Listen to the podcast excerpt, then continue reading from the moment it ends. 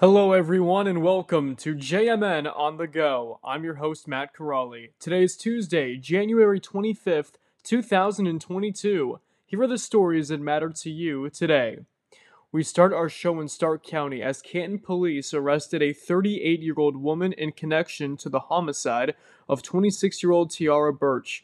Aja Miranda Lindsay of Nicholas Place Northwest was arrested Friday on complicity to murder charges related to the death of Birch, who was found dead on her apartment floor last Wednesday. Lindsay is accused of transporting items in a laundry basket from Birch's home and also using Birch's telephone to send messages and make calls, pretending to be Birch after she died.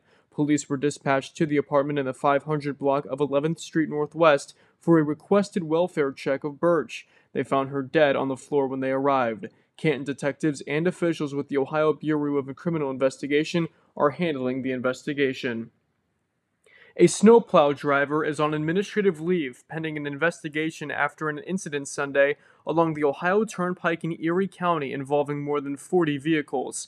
Officials with the Ohio State Highway Patrol issued a statement late Monday afternoon saying that the incident is still under investigation at this time.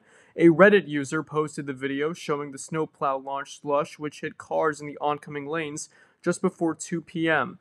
OSHP said the snow and ice debris were thrown from the plow over the concrete median and at least 40 cars were struck by the debris and or resulted in a crash. 12 people were injured but none of them were life-threatening. The driver was removed from his shift and sent for mandatory drug and alcohol testing according to the Ohio Turnpike and Infrastructure Commission.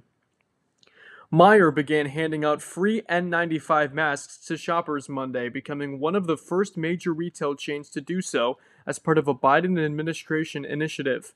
The Michigan based company and numerous other retailers enrolled in the COVID 19 vaccination Federal Retail Pharmacy Partnership are receiving an allotment of masks to distribute to the public in the coming days. A total of 400 million face masks from the Strategic National Stockpile are being sent to retailers and health centers across the country and are expected to be given out starting sometime this week. Meijer said in a statement that it received an estimated 3 million masks, which will be available for anyone who needs them. Finally, today in sports, Inter Valley Conference teams Hiland and Malvern High School were ranked in the latest top 10 of the Division IV Ohio High School boys basketball rankings released on Monday. 12 and 2 Hiland stands at number 8 in Division 4 with 33 votes, while 11 and 2 Malvern followed at number 9 with 29 votes. Both teams lead their respective IVC divisions with the Hawks at 8 and 0 charging in the south and the Hornets at 7 and 0 leading the north. And that was what mattered to you today. We thank you for tuning in to another edition of JMN on the Go. Make sure to follow us on Spotify and turn push notifications on so you don't miss an episode. For more news going on in your area, visit jordanmiller.news. Delivering news that matters to you, I'm Matt Corrali, and I'll see you tomorrow on the Go. Have a great day, everybody.